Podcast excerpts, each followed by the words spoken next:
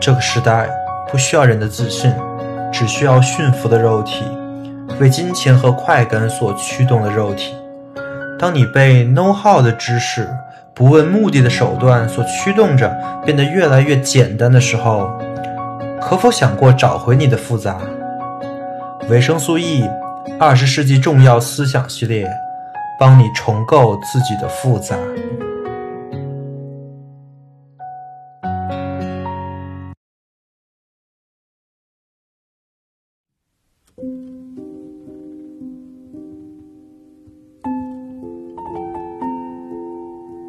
正在收听维生素 E 二十世纪重要思想节目，本期我们继续存在主义思想的相关介绍。本期的主题是存在主义文学。存在主义的文学家有很多，而我这期将把注意力主要集中在三个人身上，他们分别是萨特、加缪跟托斯托耶夫斯基。本期将会对萨特的《恶心》、加缪的《局外人》以及陀思妥耶夫斯基的《罪与罚》三本著作进行简要介绍，力图揭示这些伟大文本之中内涵的存在主义思想。本期时长约为一小时，希望你能有所收获。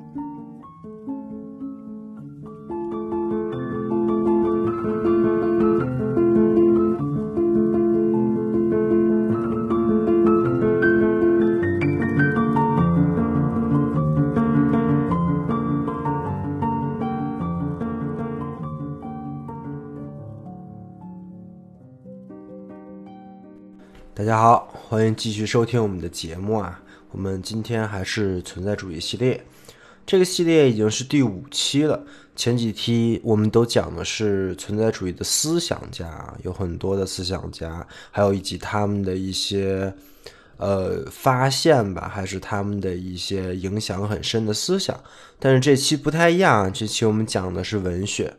这和思想区别还是挺大的，因为如果你知道一点罗兰巴特以及他的那个作者之死的理论的话，你就会理解文学这个东西跟思想最大的区别就是，文学是没有标准答案的，文学是一个，呃，可以说是仁仁者见仁，智者见智的东西吧。所以本期的主要内容其实都是个人私话，讲的东西都是我个人。对于这些文本的解读，说到存在主义文学这个概念，其实是一个很模糊的概念，因为毕竟存在主义，我也说过，只有萨特才声称过我是存在主义。啊，其他人就很少有人说啊，我是一个存在主义的什么什么什么什么家。哎，还有好多心理学家也是说我，比如说心理咨询有一个流派是存在主义心理咨询，对吧？但是文学上其实很少有人这么说啊。就比如说加缪，加缪是我们所有人都会把它归结到存在主义的文学家的这个行业里，他也是萨特的好朋友。但是他就否认自己是存在主义文学，他更想把自己的文学称之为荒诞文学啊。虽然“荒诞”这个词儿也挺存在主义的。而我们要最后讲的那个大文学家陀思妥耶夫斯基就更有意思了，因为他的。嗯，生辰年代是远早于萨特的，他比萨特要早一百多年，甚至比尼采都要早五十年，所以他肯定没听说过什么存在主义或者存在主义运动啊。但是后人也是很一致的，把他归结为存在主义的文学家，甚至是哲学家，甚至是存在主义的创始人。但是。呃，他也从来没写过一本说我是什么存在主义，或者说一本呃简述自己思想的著作呀。他的基本上所有的思想都是通过他的小说来表现的。而我今天要讲的这三个人啊，萨特、加缪、托斯特耶夫斯基，都有一个特点，就是他们都是你不可否认的文坛巨匠。加缪和萨特，呃，加缪啊是诺贝尔奖的获得者，啊，就诺贝尔文学奖啊，他他就是局外人获得的，还是鼠疫啊，我记不清啊，啊，萨特呢，这个人他 比较存在主义，他不接受任何官方组织给他发的奖，所以他没去领。但是他也是一个诺贝尔奖的获得者啊。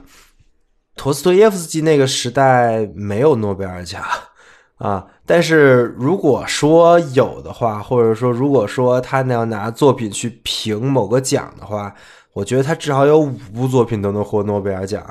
所以其实他没有必要去评诺贝尔奖，因为诺贝尔奖根本就不能概括他的作品的伟大。所以这三个人都是非常厉害的，当然我个人更偏爱托斯托耶夫斯基。那么问题就来了，这三个人他们的文学或者说他们的小说有什么特点呢？为什么这三个人能同时被称之为存在主义的文学家呢？这个问题就是这期播客想要解答的呀。萨特、加缪、托斯托耶夫斯基。他们的这些东西有什么共性？好的，那我们正式开始。那我们先从老朋友开始讲起吧，然后我们再认识新朋友。所以从萨特开始，我们将要详细的讲一下他那本成名小说，就是《恶心》。为什么选这本《恶心》呢？因为这书名字听的好像也不太好啊。但是不得不说，这本书是萨特他自己认为写的最好的一本书，而且他说呀，这部小说蕴含了他所有的哲学思想。他的原话是这么说的：“归根到底，我始终忠实于一样东西，就是忠实于恶心。这是我写的最好的一本书。”也就是说啊，对于萨特来说，存在与虚无啊不够好。后面写的那本辩证理性批判也不行，就这本恶心，他觉得是最好。那为什么呢？我们就来介绍一下这本书。其实讲了一个很无聊的故事，主人公叫诺根丁啊，是一个学者，而这本书的架构呢，就是这个学者的日记。说实话，这个人没什么特别的，就是一个没什么特别的人的日记，自然就有点无聊啊。里面的通篇呢，都是那个人的日常生活，而且他萨特吧，他把这个日常生活描写的特别的细致，这导致我差点没看下去啊。你你想，一个普通人本来过的就。波澜不惊，就日常那点事儿。今天去哪个咖啡厅，然后坐了，听了什么歌，然后见了什么人。明天在图书馆又遇到了一个什么样的人，啊，后天还有还要去看他前女友，对他有个前女友啊，叫安妮。然后他日记里很大的篇幅就是说他前女友要来见他啦，然后他要做心理准备啊，等等等。总之就是这些东西蛮没意思的，但是在这些日常的波澜不惊的描写之中，有一个东西特别的特别，而这个东西其实就是整个这个小说的一个悬念啊，它一直吸引着人读下去。在很早的地方，这个地方就有一个伏笔了，就是这个标题“恶心”。对，这个人有有一个毛病，这个毛病就会。这个毛病就是他就会经常犯恶心，就是突然的没有理由的就开始恶心。书里是这么描述的：情况不妙，糟糕透了。我感觉到那个脏东西，恶心。这一次他在咖啡馆袭击了我，这是前所未有的，因为迄今为止咖啡馆是我唯一的避难场所。这里有许多人，又有明亮的灯光。然而，以后连这儿也没有了。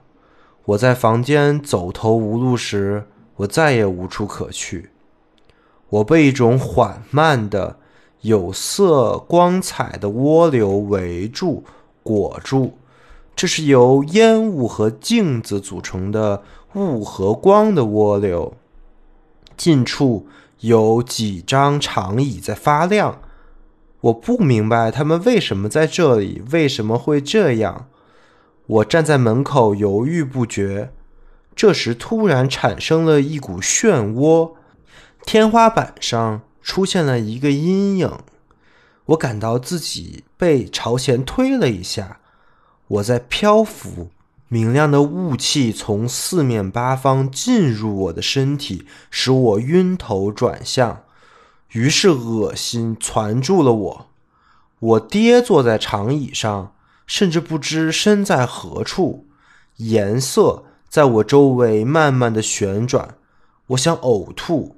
就这样，从此恶心不再离开我，他牢牢的抓住我。这个是萨特在《恶心》这本书里对恶心这个感觉的第一次的一个描写啊。于是，作为一个读者，你看到这些描写就很奇怪，就是这个诺根丁啊，他怎么了？他是生病了吗？或者说，这是一种什么样的状态？这个病是怎么来的？为什么会发病呢？这就是吸引我继续往下看这本书的一个。原因，而主人公他也是，他也是在一直思考这个问题，并把他的这个过程就写在书里。毕竟这个，呃，恶心是一个日记体嘛，对吧？直到有一天，他发现了啊，这个恶心其实是一种预示，一种启发。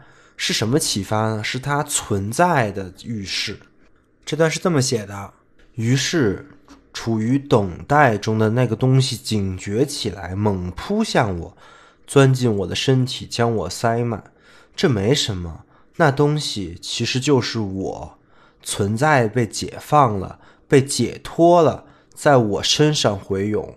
我存在，我的思想就是我，因此我才停不下来。我存在，因为我思想。而我无法使自己不去想，就在此刻，多么可怕！如果说我存在，那是因为我害怕存在，是我，是我将自己从我向往的虚无中拉出来。仇恨和对存在的厌恶都使我存在，使我陷入存在。那这段话是什么意思呢？其实这段话就是他整个《存在与虚无》这本书里想论证的那些东西。就是首先他发现了存在，而这个存在啊，跟他的肉体、跟他的呃眼睛、鼻子啊这些东西不是一回事儿，而是跟他的意识、跟他的思想是一回事儿。是因为他们的思想，所以它存在啊。而主人公觉得恶心呢，是因为主人公的一切平庸的、毫无新意的生活呀，其实是遮蔽了他的思想，从而遮蔽了他的存在。而这个恶心的感觉，则是感知到自己还存在的时候的那个反应，所以它不是个坏事儿啊。在主人公这里，其实恶心反而是。他找回自己的契机，而他发现了这件事之后呢，呃，相当于他找回了自己的存在。而在第二天，他就在日记里只是短短写了这么几个字：“无视存在过。”我们之前的存在主义系列节目里讲过萨特的存在与虚无。啊我们也讲过它的很多的存在的概念，包括自在存在、自为存在等等等。而这篇小说，你就可以把它想象成存在与虚无的未论述，就未论证版吧。这就是它的真正的那些思想来源。存在与虚无那本书是为这本小说的思想来找理由的，对吧？而随着这个故事的发展呢，主人公也逐渐掌握了恶心这个事情，他开始渐渐理解了什么是恶心。在故事的最后啊，主人公跟他的前女友告别，跟他生活过的这座城市告别，和他仅有的一些有交集的人进行告别。就和我们一样，我们一样在一个城市里生活，每天跟无数的人擦肩而过。可能那些人或多或少的会在主人公的日记里体现，但是你真正想跟旧生活告别的时候，你就会发现，其实值得告别的人呢，也就寥寥无几。然而，和这些告别最主要的原因是他想要和他这几年假装的那个人和这段假生活告别。他想去找一些真生活。小说的最后一段呢，就是主人公马上要离开这个城市了，然后他坐在他最常去的那个咖啡馆里，听咖啡馆里放的那张唱片。然后他突然明白了如何才能战胜恶心，如何才能真正生活，来展示自己的存在。他的结论其实也很简单啊，因为他是听这张唱片里的这个声音而想出来的。他就像这张唱片里这个歌手，他把他的存在向其他人展现了一样，他也需要用这个方式来证明自己的存在。这个方式就是创造。而对于主人公来说，他的创造的方式呢，就是创作，就是写作。他是这么说的：“我不清楚是哪一种书，但是在印刷的文字的后面，在书页的后面，应该有某个东西，它不存在，它超越存在。比方说，一个故事，一个不会发生的故事，一件奇遇。”它必须美丽，像钢一样坚硬。这个故事使人们为自己的存在而羞愧。于是，抱着这样的信念呀，主人公就开始写小说了。再然后，我们就看到了这本《恶心》。以上就是这个小说的简介了。当然，我今天讲的所有的小说的简介都不能替代真正去读这本小说啊，因为你真正去读的话，能发现很多我光讲讲不出来的东西。就比如说那些繁琐的日常描写，它虽然很烦啊，但是它确实也是生动的勾勒出了主人公这一段时间的生活。这个生活让你感觉特别的真实跟清晰，因为它的细节真的非常的丰富，分辨率特别高。但是你又同时会有一种感觉，就是这个清晰的背后是特别虚假的。举个例子啊，就像一个 4K 高清的 3D 动漫一样，你看着真的非常的清晰，非常的好看，但是。你不用特别仔细看，你也能很明显的发现，这就是个动漫，它是一个三 D 动漫，而不是真实，不是真的。呃，这就跟小说里描写的这个生活是一样的啊，这个生活其实不是个真生活，或者说他没有在生活。这种反差的张力肯定是我讲是讲不出来的，真的需要去看。而这也是萨特这本书给我带来最大的一个感受、一个情绪吧。萨特说，恶心代表了他全部的哲学思想，但我其实认为啊，萨特的恶心其实是复现的海德格尔的哲学思想。我认为萨德在创造《恶心》这本书的时候，肯定是同时在读海德格尔的。因为这个故事是一个很明确的故事啊，就是如果你把它想象成海德格尔的体系里的话，那就是海德格尔体系里的常人突然觉醒，开始寻找自己本真生活的故事。就萨特把海德格尔所谓那种胃的那种情绪感觉，它具象化了，它具象成了恶心这个动作。而海德格尔呢，在他的存在与时间里，我们也讲过啊，认为向死而生才能有本真的生活。而到萨特这里呢，就变成了创造跟创作。可以说，恶心它不只是一本小说啊，它也是萨特可能一段时间的一个自传，是他的一个生活的写照。在这里面，自然也能找到他的哲学思想，以及他从事写作、同从事写小说的原因。好的，恶心这部小说就算讲完了。我不知道大家对存在主义文学有没有一定的理解啊？那我们继续加深一下。呃，下一个人，我们讲一讲萨特的好朋友，也是小老弟，就是加缪同学的书《局外人》。加缪同学的书吧，我看的其实并不多啊，我一共就看过两个，一个就是这个《局外人》，还有一个是那个西西弗的那个散文集。听说他还有些什么别的哲学著作呀，还有一个写的特别好的小说是《鼠疫》，呃，我还没看，不过我之后可能会会去看一看。但话说回来，《局外人》应该是加缪最著名的著作了，同时他也是获得诺贝尔文学奖的著作啊。所以我需要好好讲一下，但但其实故事也挺简单的，我稍微介绍一下。这个故事呢，描述了一个很很冷漠的一个主人公。故事刚开头就是对主人公的一段生活描写啊，你感受一下。全书第一句话是是这句话：今天妈妈死了，或许是在昨天，我搞不清。你能感受到吗？就这个人啊，他用一个词儿形容的话，就是冷漠。他过的生活仿佛也不是他自己的生活。这个妈好像也不是他自己的妈，对吧？因为他连妈妈死期是昨天还是今天，他都搞不清楚。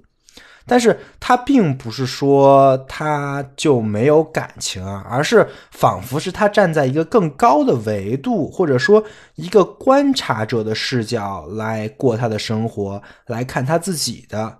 所以呢，这个人你会感受到，不管是他的工作、他的生活、他的女朋友，他对一切的态度都是一种观察者的视角，比较冷漠的态度。他就是这么一个人啊。但是虽然是这样啊，但是这个人其实很聪明，做事也很有逻辑，而且最主要的是，他虽然这么对待自己，但是他对任何人都没有任何的危害，他也是在完成他的工作，他也是在认真的生活，这个是核心啊。其实我们都有可能碰到这样的人，冷漠。对别人对自己可能都不太关心，但是也不会影响到他人，所以也不可能有什么罪。这就是主人公的一个画像吧。本来这样的一个人应该是很平和的、很平淡的、波波澜不惊的过他一辈子，对吧？但是这个世界并不是这样，主人公卷进了两个事件。这两个事件看上去没什么关系，事实上也没什么关系，但是居然以一种非常奇妙的关系就联系起来了。第一个事件就是他母亲死了，他需要去母亲的养老院参加葬礼，这是很悲伤的事儿啊。但是作为人而言，这种事情是不可避免的，对吧？总是会发生的，也不是什么意料之外。但是问题就出在了，他这个人，我刚才说了呀，很冷漠。对母亲看上去也不是那么热心，但是很有可能是他其实很热心，但是他很压抑自己的情绪，做着很做的很理智啊，这都是有可能的，我们不知道啊。于是呢，他就和他的那个养老院的院长说呢，他不想见母亲最后一面。我们先不做道德批判啊，说什么哎呀，这个人怎么这样？母亲都死了，他也不想去见最后一面。哎，这个人太垃圾啊什么的，因为咱不用做，因为后面有人帮我们做。这本书后半部全是道德批判啊，就说他对母亲不是很热心的这个事儿啊，其实说白了他不犯法，对吧？就是他跟养老院的院长说他不想见母亲最后一遍，这个事儿他是情有可原的。那养老院的院长也没说什么，就是心里觉得不太舒服啊，就暗暗记下来了。但虽然他没说什么，但是养老院的各种人就议论纷纷了。哎，你想想也是啊，就觉得他不孝呗，对他指指点点。当然，作为一个冷漠的人，他可能也不是很在意就是了。这是第一件事儿啊。这第二件事儿呢，也不是什么大事儿。就是女，就是主人公跟他的朋友还有女朋友一起出去散心啊，因为毕竟母亲去世了嘛，心情不太好。在海边呢碰到了个抢劫犯，主人公是一个很聪明的人啊，逻辑也很思呃也很棒。我们刚才之前说过了，他好像在之前听到听说过这个事儿，他有预兆，于是呢他就做了一些准备，他就拿了朋友的枪。没想到真遇上抢劫犯了啊！然后那个抢劫犯确实也非常的过分啊，要行凶。于是呢，主人公就拿事先准备好的枪，正当防卫嘛，很冷静的把抢劫犯给打死了。这本来也没什么问题，因为你受到了伤害，而且你手里有枪，那你就应该去反抗，对吧？但问题就在于这件事儿跟上面那件事儿它连上了。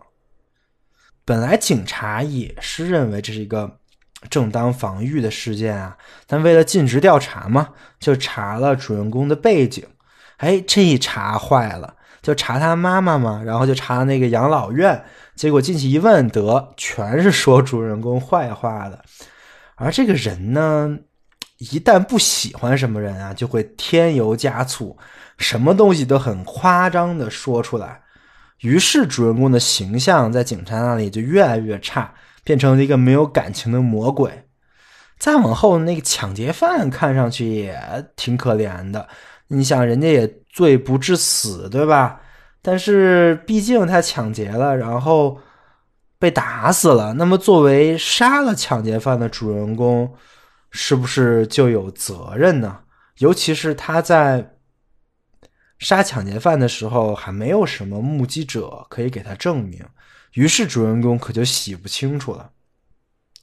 但是再怎么说，抢劫这个事实是成立的，就算是防卫过当，那也就是个过失杀人，对吧？但是这还不算完啊！小说后半部就开始了。小说后半部它不是第一人称的写作，前边都是第一人称写作。小说后半部变成了第三视角写作，因为这样的话可以把东西、把事件讲得更为的荒唐啊！就是检察官听到了主人公没有看母亲最后一眼这个事儿，他对主人公又产生了不知道从哪里来的恶意。就是你说这个事儿。再怎么说，你判个过失杀人，让主人公关几年也就完了，对吧？但是呢，就因为各种阴差阳错，还有各种问题，包括舆论的裹挟呀，再包括又找了一些主人公行为不端的一些事实啊，把这些东西拼在一起了。于是最终审判的时候，主人公犯的罪是故意杀人，要被执行死刑。这整个小说的后半部分都在一个特别压抑的情况下来说啊，就是主人公在监狱里等待死刑的时候，出现了很多之前的回忆，包括对主人公为什么是这样的一个性格，呃，也都说了一下大概的前因后果。总结就是跟这整个事件一样啊，就是主人公他。他在小时候也碰到过类似的事件，他在小时候都看出了这个世界的荒谬不可理解，于是他才养成了这样的一种性格。但是这并不代表主人公是厌恶这个世界的呀，更不代表主人公觉得哎呀死了无所谓就死吧，根本不是这样的。相反啊，主人公在接受在遭受到这样不公平的待遇之后呢？他完全没有放弃，他坚持的为自己辩护，坚称自己无罪，而正是这种态度，才最后导致了判处死刑，因为他激怒了法官。而全书我认为最精彩的片段啊，就是在最后，就是主人公在牢里啊，跟呃要劝他的神父来进行一些对话对对白。就主人公在遭受到这么荒谬的事情之后呢，他没有放弃希望，他一他非常坚定的认为自己没有错，他一边去上诉，一边去尽力的驳斥那些所谓的神父对他的指导，因为那些神父仅仅是想例行公事啊，让他在死前做个忏悔，认个错，但他真的没什么好忏悔的。因为我们读完这些文本之后，我们也觉得他没什么好忏悔的。在小说的最后啊，主人公依然没有放弃，但是他其实对这个世界的荒谬性又有了更深的理解。小说的最后一段是这么写的：妈妈一定感受到了解脱，因而准备重新再过一遍。任何人，任何人都没有权利哭他。这句话就说明了他为什么不想去见妈妈最后一面，因为他不想在妈妈面前哭啊。而我，我现在也感到自己准备好把一切再过一遍，就好像刚才这场怒火清除了我心里的痛苦。掏空了我的七情六欲一样，现在我面对的这个充满了星光跟末世的夜，第一次向这个冷漠的世界敞开了我的心扉。我体验到这个世界是如此像我，如此友爱融洽，觉得自己过去曾经是幸福的，现在仍然是幸福的。为了善始善终，功德圆满。为了不感到自己属于另类，我期待处决的我的那一天。很多人来看热闹，他们都向我发出仇恨的叫喊声。这就是全书的最后一段啊，就是结尾了。我第一次看完这个小说啊，就感觉心里憋着一口气，心里很堵。我觉得所有的读者可能第一次看完都有类这种类似的感受吧，因为大家都知道主人公他绝对绝对罪不至死，甚至都不应该有罪啊。这个人要说最大的问题，可能就是冷漠了一点，但这个真的是问题吗？而但是就是因为这些看上去一点关系都没有的事件、证词等等等，这个事情很荒谬的联系起来了。一些小小的问题就变成了一个大风暴，这个风暴直接导致了主人公的死刑。这篇小说其实有太多的角度可以去理解了，比如说，你可以通过这篇小小说来指责当代的法律制度，指责民意干涉法治，指责所有人都在混日子，才导致这样的冤案发生。但是不管怎么说，我们都知道啊。加缪笔下的写的这个社会，其实就是我们的现实。这种事情就是经常发生，发生过不知道多少次了。从古到今，有多少冤假错案，肯定不比公正判决要少。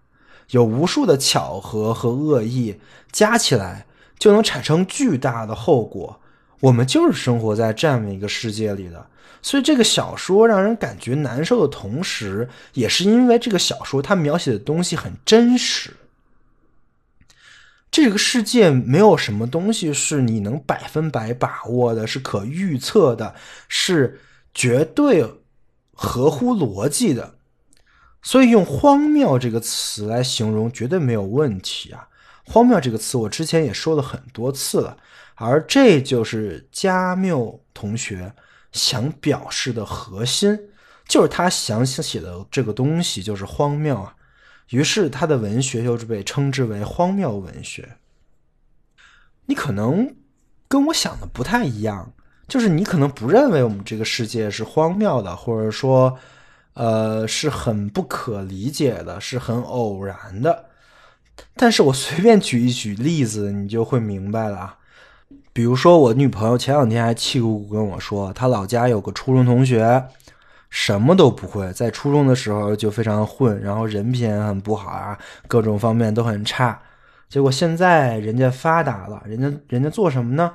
人家在抖音上做短视频，就做那种什么考研视频啊。但问题是，这个人肯定没考不上研啊。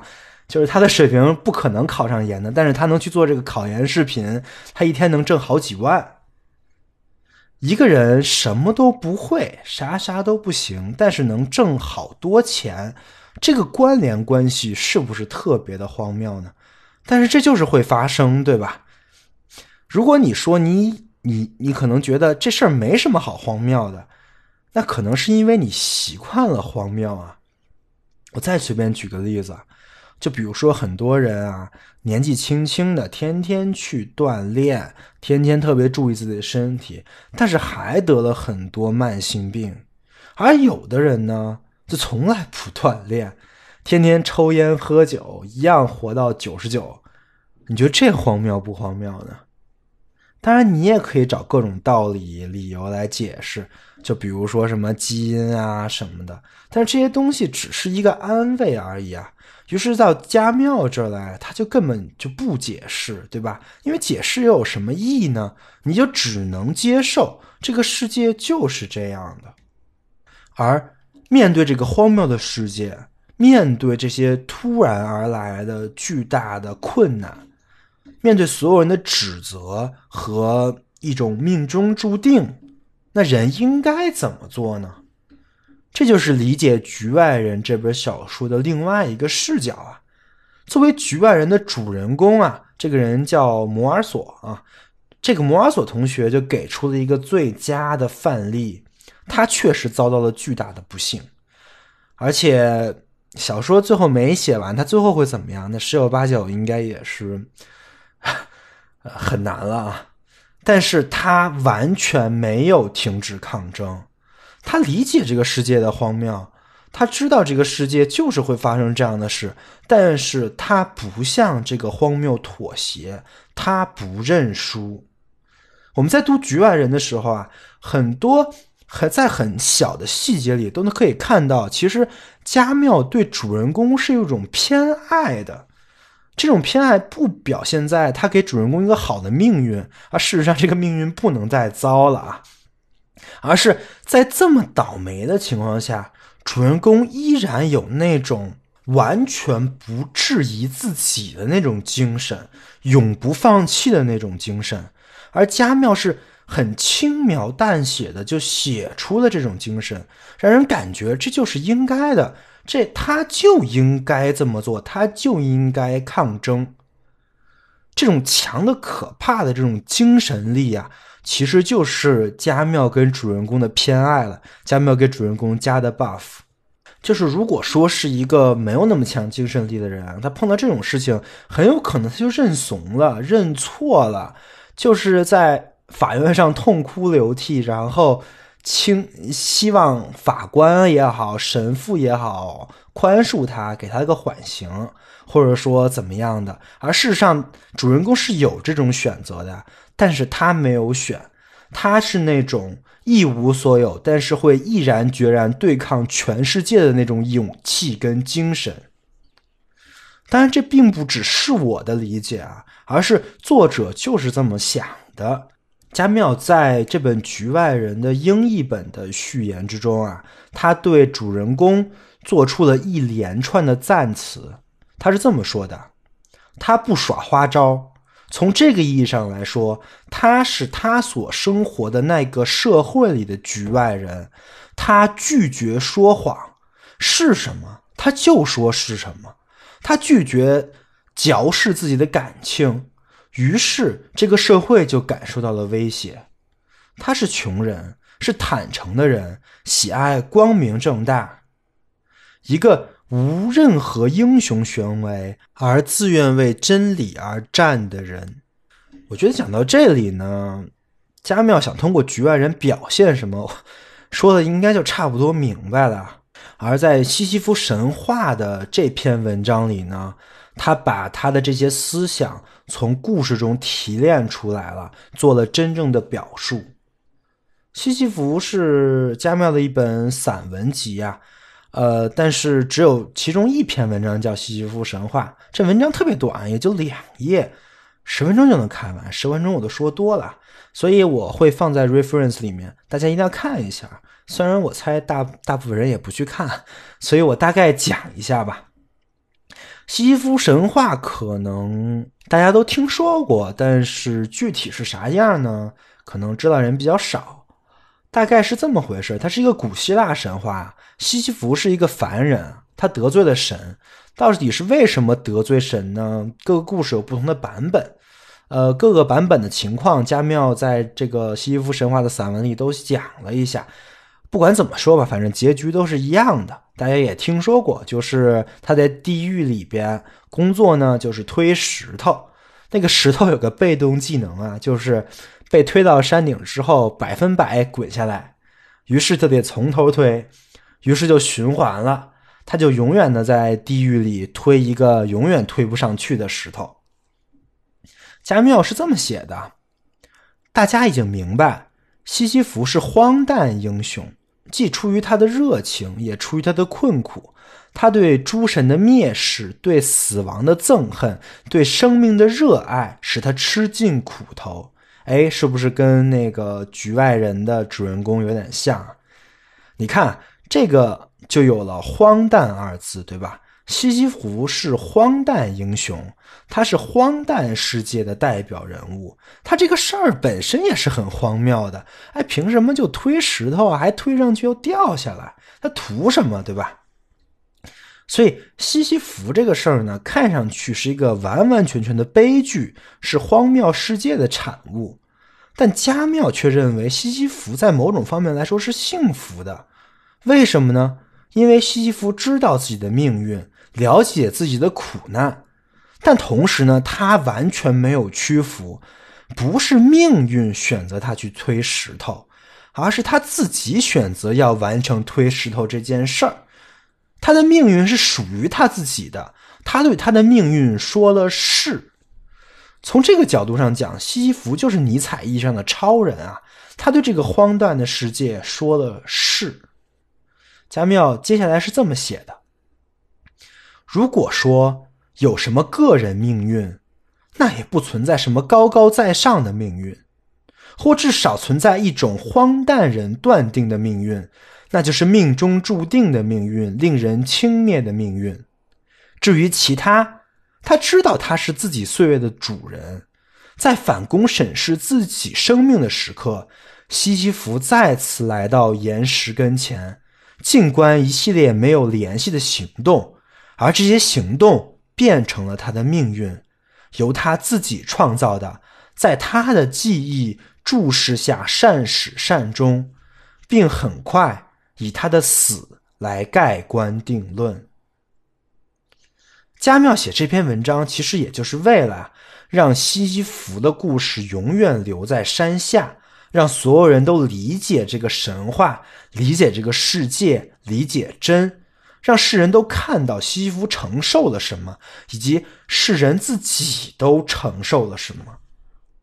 而西西弗的这种力量，跟局外人的主人公面对命运的抗争是完全一样的，都是以尼采所谓的强力意志来对抗这个荒谬的世界。我想理解到这一步呢，也就不难理解加缪的作品为什么被称之为存在主义文学了。跟萨特相比，加缪的作品确实是更加有力量啊。这个世界与个人意志的张力是非常的强，世界是荒谬的，又能怎么样呢？我作为个人，我可以接受这样的荒谬。但是，其实不管是萨特呢，还是加缪呢，他们都是在讨论一个个人选择和如何生活的问题。其实，在他们的文本里，都有海德格尔向死而生的影子。好的，分析完两位诺贝尔奖得主，也是两个好哥们儿的作品啊。我们把时间向前拉，早在他们时代的一百年前，一个伟大的作家的小说就充斥着存在主义的情怀。这个人呢，就是陀思妥耶夫斯基。如果说加缪的主题是荒谬的话，那陀思妥耶夫斯基是在另外一个维度诠释了这个荒谬，这个维度就是人内心的复杂。复杂这个词我之前总是提啊，而且这是我思维方式那个系列的主题之一。但是说实话，我那个系列一直都在用理论来阐释复杂，包括什么哥德尔不完备定理啊、图灵机啊这些问题，但是。我用理论说复杂，我其实自己都会明白这个东西有点浅显，会造成一个效果，就是哦，我知道这个世界很复杂，有很多东西人类理性无法理解，那又怎样呢？又跟我有什么相关呢？对吧？但是如果你要读了陀思妥耶夫斯基的这本书，尤其是《罪与罚》呀，就会明白人的复杂真的是一个。非常非常需要被理解的事情。陀翁的书里啊，没有完美的人，甚至没有接近完美的人。比如说，心灵特别纯洁的女孩子，一般都是妓女；政治上的强人呢，肯定是卑鄙的；有为的青年人呢，心里也或多或少有点问题。每个人都不只有一面，甚至不止两面、三面。一个杀人犯可能对自己的家人特别特别好，甚至对萍水相逢的人都尽全力帮助。而这一切呢，听着很矛盾，但是在驼峰的笔下，看上去是非常的合理的。因为每个人都是这样，每个人都有自己的痛苦和矛盾，所以说。读驼翁的书啊，经常会被那些，就是那些非常真实的心理描写所震撼、所笼罩。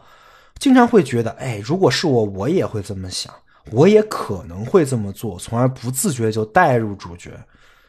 这就是我说的，为什么诺贝尔奖根本就不能证明，不足以表示驼翁的伟大吧。这也是我为什么把驼翁的书放在最后讲的原因，因为它确实是比那两位诺贝尔奖得主要深刻一些。好的，我铺垫了一下，现在我们正式开始讲这本书《罪与罚》。《罪与罚》讲的其实也不是一个很复杂的故事啊，主人公叫拉斯科尔尼科夫，是个辍学的大学生，学法律的。那个年代可以想象，大学生这个身份的分量。可和现在不一样，那个时候大学毕业可是非常少的，而且也很有前途啊。所以说，其实如果主人公让按照正常的轨迹走的话，是一个很有前途的人。主人公虽然家境一般啊，但是他靠着当家教呢，也能勉强度日。本来是可以大学毕业，安安稳稳当个官，然后过个所谓中产阶级的生活吧。让自己的母亲啊、妹妹啊都能过得好一点，但是呢，他脑子里一直一直就困扰着一个事儿，这个事儿就折磨着他，让他没有办法去过刚才我们说的那样的生活。这个事儿呢，就是他想成为一个伟人。本来这事儿听着没什么，因为不想当军官的士兵不是好士兵，对吧？而且拉斯同学他不是学法律的吗？所以说他想当一个国家领导人什么的，应该也是很正常的。但就是因为他学法律的呀，他做过一个研究，这个研究 就有点问题啊。他发现呢，所有的伟人都是无视所谓的道德的。他会去与其说遵守道德律令，不如说要去选择做那些。对全体国民或者全体人类更有利益的事情，这句话什么意思呢？就比如说啊，就一个人啊，他是一个很无辜的人，但是如果说他死了能给所有人带来更好的未来，那杀了这个人是不是理所应当呢？这个拉斯同学呢就认为啊，一个伟人他就可以毫无愧疚的做到这一点。而这件事情呢，就是成为一个伟人的充分必要条件啊。就相反，如果你做不到，你就根本就不是一个伟人，你也不可能做得了大事儿。其实这个想法啊，非常的法西斯，而且也有一点那个尼采的那个道德是奴隶的道德这种意味啊。总总之是一个挺奇怪的想法。但是主人公他就是秉持这种很奇怪的信念，而且主人公他自视不凡呀，他想当伟人，那问题就来了，那他得证明一下他真是这样的人。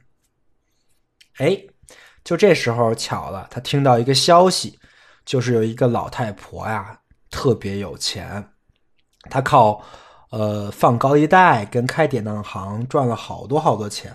而且这老太太也不花钱，就像守财奴一样把这些钱守着。同时，这个人呢非常的坏，你说他放高利贷也不是什么好人，对吧？他对其他人，甚至对他自己的亲妹妹都非常的不好。就这么一个人呢，他的钱非常多，他的钱足以资助像主人公这样的大学生，资助很多个这样的大学生去完成他们的学业。而这个老太婆又是一个坏人，对吧？所以说。他也活那么大岁数了，就不管从年龄上啊，从人品上啊，还有从他有钱这上面来说啊，这个人呢都是死不足惜的，正好是那种完美的那种杀了一个幸福千万家那种目标啊。于是主人公就开始了心理斗争了，这斗争到他学也上不了了，家教也当不了了，就在家里躺着，天天就寻思这个事儿，躺了一个月。可能他心里已经把那个老太太杀了好几百次了，但是一直就不敢付诸行动。这就是他的良心啊，跟他的雄心在一直的战斗，一直折磨着他。但是最后，他还是下定决心了，他去行动。于是他挑了一天啊，就按照他早就规划过无数次的路线，去了老太太家，拿个斧子把老太太给砍死了。就从这个时候开始，读者很明显能感觉到主人公身上的那个压力。这个压力随着后面主人公的母亲啊、妹妹呀、朋友啊一个个的出现，以及他们跟主人公的各种互动，这个压力会变得越来越重，越来越重，压的人甚至都不敢再往下读了。就是因为主人公在杀了那个老太太之后，他就可以说他就。基本上告别原来的生活了，因为他必须告别，他要保守这个秘密，任何人都不能知道他杀了人，对吧？但同时呢，他又没办法告别，因为这个秘密像一个大石头一样压着他，而他只能独自一个人承受。但他又不是独自一个人，你可以想象，我们任何一个人都不是独自一个人啊，因为每个人跟其他人都有着千丝万缕的联系。这些联系如果斩断了，这个人就没根了，这个人的精神可能就要散了。这就是主人公面临的困境。刚开始，主人公在竭力的隐藏啊，装作什么都没有发生，然后一直在思考哪里还没做到位啊，什么这那的。后来他发现他的良心一直在拷问他呀，于是他也不在乎他哪里不做到位了，他其实反而是非常的想去自首。同时，他有一种想法，就是怪自己。他怪自己不是一个所谓的超人，一个伟人啊，他还是有那个良心，没有办法因为公共利益杀了人就毫无愧疚，他没有那种胸怀。所以说，他非常的痛苦。但在后来呢，他认识了一个女孩子，他把这些所有的故事都讲给了他认为那个。心灵最美好那个女孩子，虽然那个女孩子是个妓女啊，在故事的最后，主人公在那个女孩子的鼓励之下，终于去自首了。他在自首的那个时间，他就需要和所有在乎他的人告别，一个人去监狱里赎罪。而那个女孩子也是他的爱人，也是一直跟着他，发誓这辈子陪在他的身边。而通过他。和他的爱人的这个亲密关系，主人公重新找回了与周围人的连接，重新变成了一个有根的人。他的生活在小说的最后重新开始了，而这个故事在这里就结束了。以上就是一个罪与罚的故事的梗概，但我讲的这个故事，你可能不会有太多的感触啊，因为毕竟它只是一个故事。但是驼翁写出来的可不是，可远可远不只是一个故事，而是一个非常鲜活的一个群像画。所以说，还是那句话，看小说的震撼远不是我在这讲一个故事可以替代的。如果你真的对罪与罚感兴趣，听完这期播客，我真的强烈建议你去看一看这本书，一定要自己一个人默默的看一遍。这个小说除了人名比较复杂、比较难记之外呢，都很好懂。唯一的问题可能就是读这个小说，我刚才说了啊，它有一种压力，这个压力在后期越来越重。不过你也听到了，这个结局也不算坏，对吧？所以说这个压力在最后是会释放出来的，没关系啊，只要能读完就不会觉得很难受。而且刚才我的介绍其实是我的视角，对吧？是我带了我的滤镜的介绍。你要是自己看，可能有完全不同的视角啊。可能你觉得这个故事跟我讲的完全是不一样的，也是有可能的。小说介绍完了呢，那我们就讲一讲我为什么认为这个小说是存在主义小说啊？它跟萨特、加缪的小说哪里是相似的？我从几个方面来说啊。首先呢是题材，《罪与罚》其实是一本心理小说，但这种心理小说并并不是指那种犯罪心理那种心理小说，而是指《罪与罚》里其实充满了道德冲突与善恶交战，各种不同的价值观和道德观在一个人的脑子里激烈的交战。前两天，隔壁饭店小李老师出了一个抑郁症的。节目啊，今天又有一个更新，又重新讲了一下。我听完那个节目，其实，在群里跟他讨论了一下，就是如果说当代抑郁症标准就是那个节目里说那个量表的话，那陀思妥耶夫斯基的所有的小说的主角啊，有一个算一个，我觉得都有抑郁症。但他厉害的点呢，就是他把抑郁症的形式音给写出来了。啊，在《罪与罚》里，主人公他吃不下饭，面色饥黄，天天就昏睡的原因，其实就是因为他的两种道德观在激烈的交战。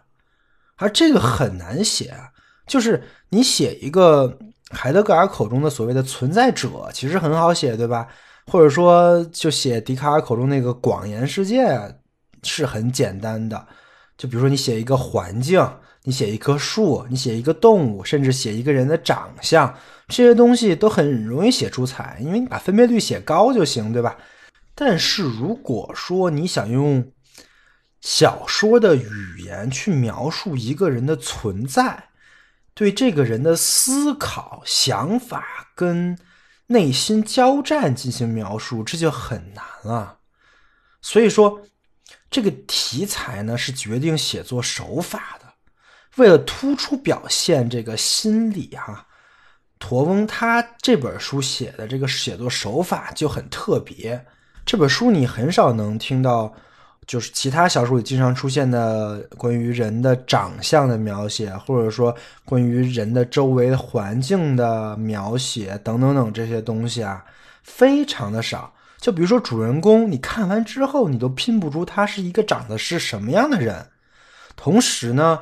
他这个小说在时空上也特别的紧凑，他这些事情都发生在几个很固定的场景，他就是用了这种收缩外部世界、收缩时空、减少不必要的描写的方法，把核心就聚焦在了人的心理活动上面。而很明显啊，萨特和加缪他们想要。着重描写心理活动的时候，他们也是用的类似的方法。你看萨特的《局外人》啊，他在第后半段才出现大量的心理描写，那个时候是主人公关在监狱里的时候。所以说，萨特和焦妙肯定是借鉴陀思妥耶夫斯基的这种手法呀。但是陀思妥耶夫斯基的书跟他们两个人的区别也很大呀，就是。驼翁的小说情节是以人的心理活动为轴而驱动的，而加缪的那个局外人呢，则是以外部世界的荒谬而驱动的。这个区别还是很明显的啊。讲完了题材呢，我们讲讲罪与罚的主题。罪与罚的核心的描写，其实就想写选择、选择的代价跟责任和承担。你看它的名字嘛。罪与罚，你犯了罪就有罚，这是一个承担代价的故事，对吧？而里面确实也充满了不同选择的后果跟责任。比如说，主人公在砍了那个老太婆之后呢，他的母亲跟妹妹来找了他，他们一家人一起克服了很多困难啊，获得了很多的成果，同时也意外的获得了一笔财产。而且这笔财产还挺多的，他们本可以用这本财产来重新开始，他可以继续上学，母亲跟妹妹呢也可以在圣彼得堡过很不错的生活。但就是因为他砍死了那个老太太，他发现自己的人生彻底的改变了。那种平常的日子已经不是他能选择的范围之内了，于是他只能抛弃这种生活的可能性，默默的跟他的妹妹、跟她的母亲告别，去一个人独自的生活。而整个小说的主体部分呢，就是在讲。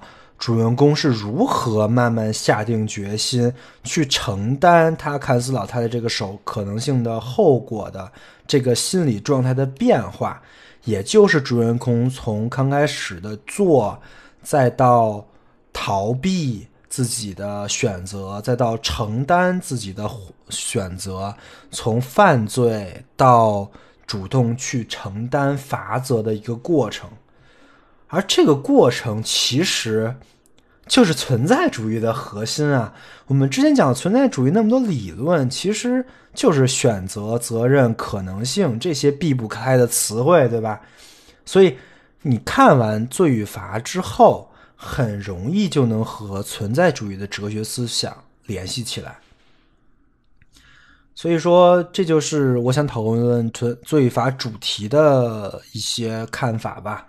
除了这一点之外呢，我还有一个非常想说的有关这本书以及存在主义的一个基本的问题，就是根基性。